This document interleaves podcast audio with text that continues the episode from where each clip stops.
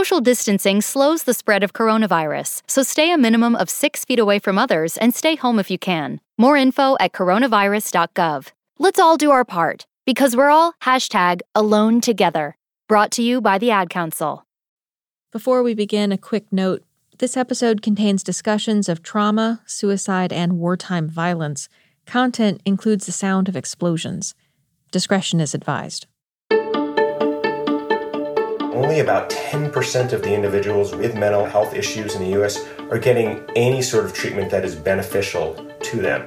So there's an incredible need across the US and across the world for access to effective interventions.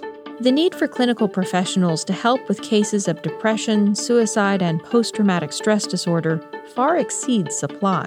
With millions of people affected by mental health issues that are often left untreated and undiagnosed, researchers are looking at ways technology could fill in the gaps people feel more comfortable, even veterans, feel more comfortable revealing sensitive issues like having PTSD, depression, other mental health issues to a virtual human than a human. There's no stigma, there's no judgment, they're not going to look at you funny because it's just a computer anyway. And mobile apps, chatbots, and virtual reality are allowing for new ways to understand and interact with past trauma. Now you're going to get attacked from a guy up on a rooftop to the left with an RPG. I can feel my entire body shaking as the explosions come and go. This episode, we meet the psychologists and scientists studying how therapy guided by artificial intelligence can help us navigate our own well being. The Future of Everything A Look Ahead from the Wall Street Journal with Jennifer Strong. I got into the military right when I got out of high school. Life was great. I was based out of Pearl Harbor, Hawaii. I wish I could have continued on with that journey, but when the trauma happened to me, it stopped everything. It just put a stop on my whole life. And uh, it destroyed me for so many years. It's crazy. My name is Abe Hart. I am a U.S. Navy veteran that now is employed by the Department of Veterans Affairs. I'll just tell you straight up, I was brutally raped in the military, and it was scary for me to actually um, come face to face with what happened to me. After he was honorably discharged, he moved to California. Then he started using drugs. Eventually, he attempted suicide. For myself, suicide was the only way because I couldn't look at myself in the mirror. I blamed myself for everything. Soon he was homeless.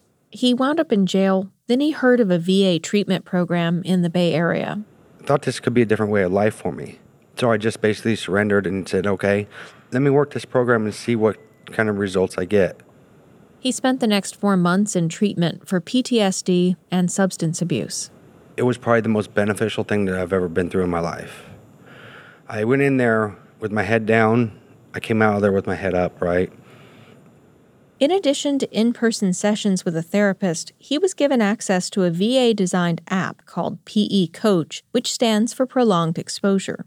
It lets patients take assessment tests, schedule follow up appointments, or record themselves recounting their traumas during an in person session and then listen to the recordings at home. The, the, all the emotions that I felt when I went through these sessions were so undescribable just intense. And the whole thing about this, you're supposed to listen to yourself over and over to where it gets so easy to listen to yourself that the trauma is not as, as strong as it used to be. My name is Jason Owen. I'm a clinical psychologist at the National Center for PTSD. VA is the largest healthcare sector in the United States, and we serve more people than any other health system. But still, we know that we are not reaching many veterans who have mental health issues, and, and PTSD is, is one of the most prominent. And that's true not just for veterans, but in the general population as well.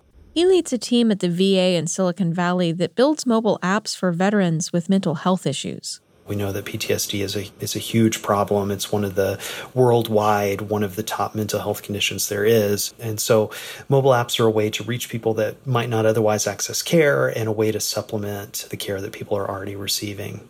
One of the apps his team developed is called PTSD Coach. In a research study, scientists found that veterans who use it are much more likely to seek out follow up treatment with a human therapist.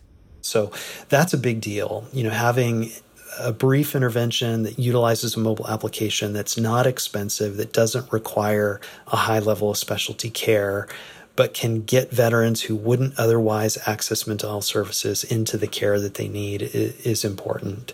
But, you know, PTSD is not something that occurs in isolation. Often, veterans with PTSD also experience anxiety, depression, and other issues. We have apps that are designed to help with anger. We have apps that are designed to help with sleep, with depression, with smoking cessation, or cutting back on alcohol use. A barrier to treatment is often a sense of shame or embarrassment. Mental health isn't just a sensitive topic, it's culturally stigmatized. That can make it harder for people to admit they need help, leaving otherwise treatable conditions underreported and undiagnosed. We assume someone is weak, that there's something wrong with them when they have mental health condition or struggles, and therefore people feel reluctant to share that with other humans. My name is Gale Lucas, and I am a research assistant professor in the Department of Computer Science at USC, and my specialization is human computer interaction. Her team designed an artificially intelligent system called Ellie, a virtual human depicted visually in 3D on a screen. Ellie looks female and conducts patient interviews like a therapist. People feel more comfortable, even veterans feel more comfortable revealing sensitive issues like having PTSD, depression, other mental health issues to a virtual human than a human. There's no stigma, there's no judgment, they're not going to look at you funny because it's just a computer anyway. We also designed her to have a racially agnostic appearance, and it's really neat because several different participants from different ethnic backgrounds have said, Wow, that's great. You chose someone that's like me. Hi, I'm Ellie. Thanks for coming in today. I was created to talk to people in a safe and secure environment. I'm not a therapist, but I'm here to learn about people and would love to learn about you. I'll ask a few questions to get us started. Research shows people are more comfortable opening up to therapists who are female and who look like them. The technology is currently in clinical trials for veterans who have experienced sexual trauma. As Ellie cycles through a bank of questions similar to what a human therapist would ask, a microphone and camera system track the subject's verbal and nonverbal cues, like tone and facial expression, in real time. If you say, no, I haven't ever been in the service, you know, I, am not a veteran, she won't ask you questions about that because it would be very frustrating if she kept asking you, well, tell me about your service. So, like a uh, human that is doing a clinical interview can do branching and follow in on the questions that need additional care and attention, but stay away from ones that aren't of interest or necessary, we've programmed the technology to be able to discern between a yes answer and a no answer to these branching questions and go down um, the path uh, as as necessary. The team even slows down Ellie's response rate to mimic the long pauses therapists use to give patients extra time to contemplate their own words. Tasking AI systems with some of the introductory grunt work like patient screening can be especially helpful in times when the number of available doctors is limited.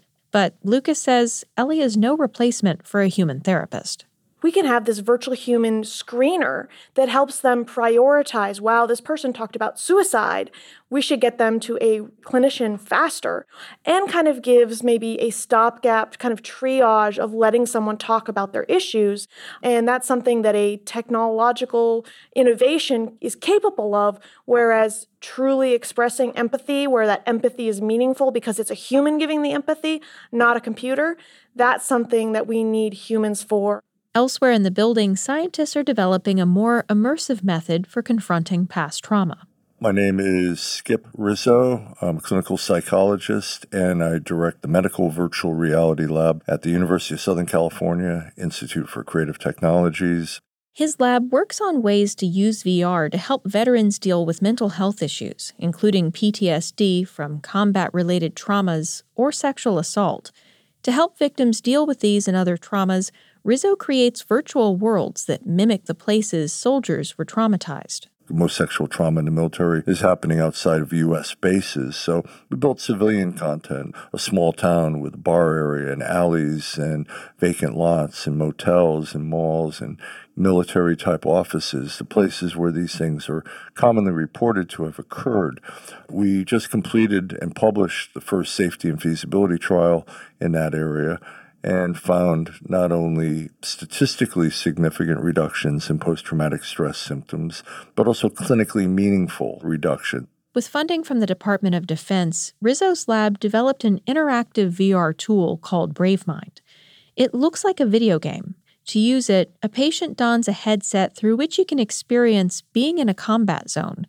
To help users feel like they're in that world, BraveMind can also incorporate other senses, like smell. Well, you're looking at samples from a, a, company up in Vermont, OVR, that is building a portable scent delivery system that can be mounted on a head mounted display and puff out little microbursts of scent. Pretty nasty scents over there, too, if you look at them. Uh, they're not perfumey scents, they're like rotting garbage, burning rubber, uh, diesel fuel. But uh, those are the relevant scents that bring people back to their deployment in Iraq and Afghanistan. Rizzo's team also uses wearable sensors that measures the body's reaction. You know, it's important to capture these kinds of responses because a lot of times, if you rely exclusively on self report, you do an interview with a patient, they'll say, Oh, yeah, I'm fine, everything's going well. But then you put them in a simulation that's provocative and you see their heart rate variability shift dramatically and you see the recovery time and the physiological responding going a lot longer than you would expect, then that might give you a window into the soul, if you will, that uh, the person may be having more than they're letting on verbally. But the action is in here in this headset. So what you see on the screen up here moving around is what the user sees in the VR headset as they turn around and look up and down in the space. And they would, if they're driving in the Humvee, as you're seeing here, they'd be sitting on this chair on the base shaker. If they're on a foot patrol, they would be holding that gun. He's referring to a nearby rifle, which isn't real. To make the experience more natural, the team uses plastic weapons made to weigh the same as an M4 assault rifle. The virtual environment can be customized to match a soldier's past experiences.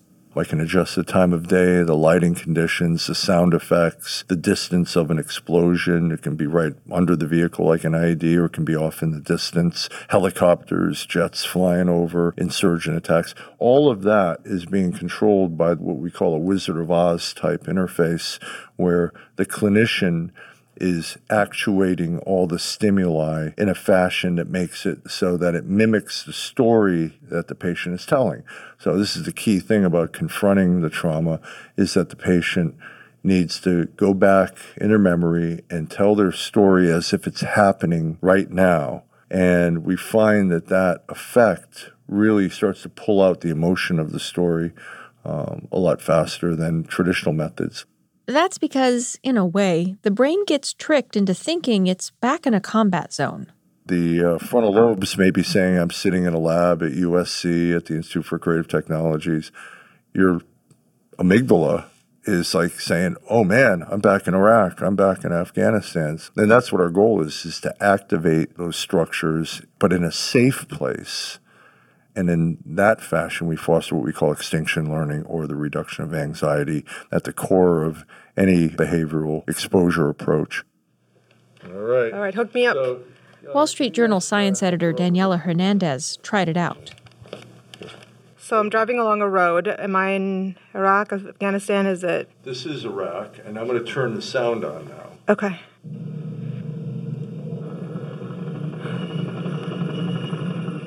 So the helicopter sound is definitely jarring. And you see some insurgents to the right.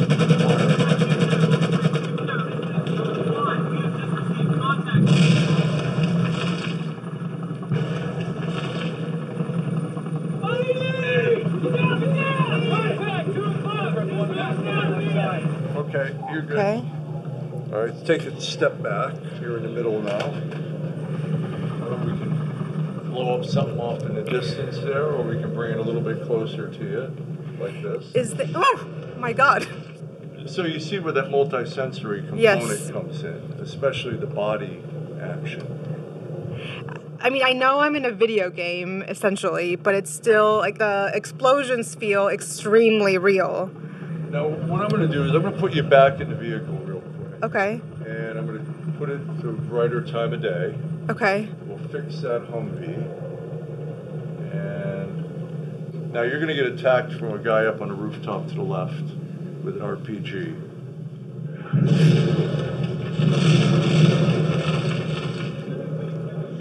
I can feel my entire body shaking as the explosions come and go. I almost find it hard to talk because my voice is vibrating so much from all the action that's going around. So I can imagine how if you have experiences that relate to this, where it would be extremely emotional to feel like you're in that scene again. And I, imagine that first you have an interview with a clinician, and then this is tailored around that. Exactly.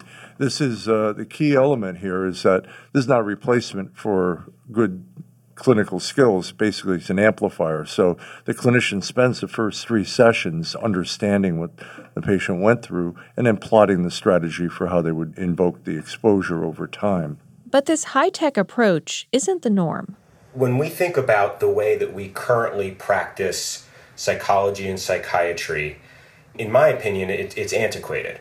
Adam Haim is a clinical psychologist at the National Institute of Mental Health. So when we interact with a patient and we get information, they talk to us, they tell us how they're doing, by and large, currently, it's subjective. We give them an assessment instrument, and it says in the last two weeks, have you felt A, B, C, or D? And someone has to recall how they felt, and the assessment instrument may be accurate or inaccurate. What we see technology potentially offering is objective measurement that's done on a continuous basis and obtained really in the wild. Those objective measures include things like heart rate and blood pressure. The idea is that your body's reactions give scientists clues about your mental state. Haim is funding research that's aiming to leverage those biological hints to improve mental health care. For people who might be at risk of suicide, that's especially important. One study suggests that most people who act on suicidal thoughts do so within an hour. There are some people who are sort of always having suicidal thoughts, but there are lots of people that go from feeling perfectly calm or a little bit distressed to feeling pretty acutely suicidal in a pretty short amount of time. So we need to figure out ways to make them really effective in those really short periods of time when people are feeling really distressed. Evan Kleiman is a clinical psychologist at Harvard. He's using wearables to try to predict risk for suicide, which is the 10th leading cause of death in the U.S. The National Institute for Mental Health funds his work. The goal is to find ways to intervene with the help of mobile technologies because the times when people need help the most are also when they're least likely to have someone around who can help them.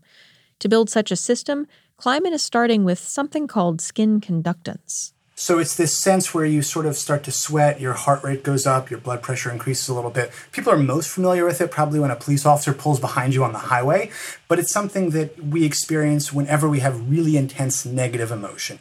But skin conductance can change due to exercise or stress. That presents a challenge. This is where machine learning and more data come in. To make the system more accurate, they're using data like GPS coordinates, call logs, and texting history and this naturally raises concerns about privacy. What we really care about isn't exactly where someone is. Rather, we care about did they leave their house at all during the day or did they go to the bar? For things like call logs, there's no way for us to see someone's phone number. We see that someone made a call. And what we found is that most people are comfortable giving us these data because they know that there's some hope that it could help people in the future. When you're dealing with mental health care, you're dealing with incredibly sensitive information. And so there's worry that that might end up in the wrong hands. And as we've seen with recent privacy leaks and data sharing scandals, your data doesn't always end up where you thought it did. Again, the Wall Street Journal's Daniela Hernandez. The rise in interest in using technology for mental health can be attributed to a couple of factors. Artificial intelligence is getting better and better at deciphering language and meaning, and that makes it easier for engineers to design things like chatbots. These are basically software based agents which can text and talk to us about our problems. And we're starting to see more companies develop such things. For all of the promise, we have to remember tech is not a cure all. Along the same lines, we have to keep in mind that technology also has exacerbated some of our mental health care issues.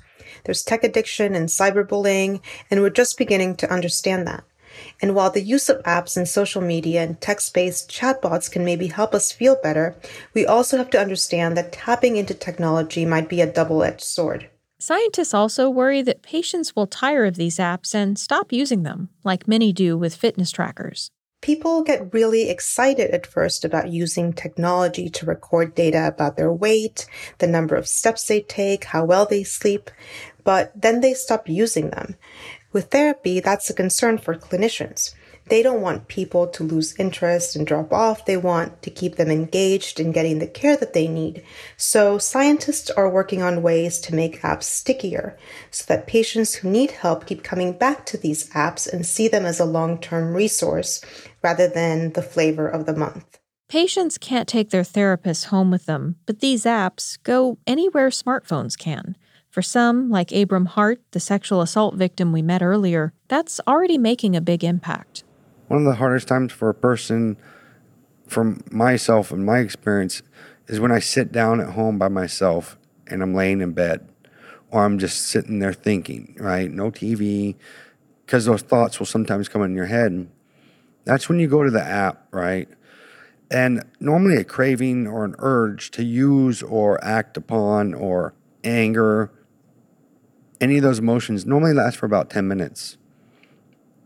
That 10 minutes that you're able to use by using the apps allows you to not only get more education about what's going on with you, but also it allows you to work through that 10 minutes. And by the time you know it's over and you learn something, you feel more comfortable and you're okay.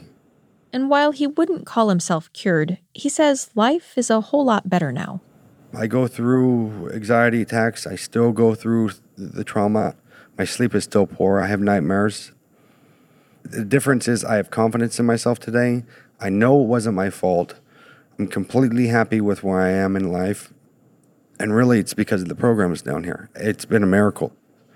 I just enjoy life every day. You know, I, I go out.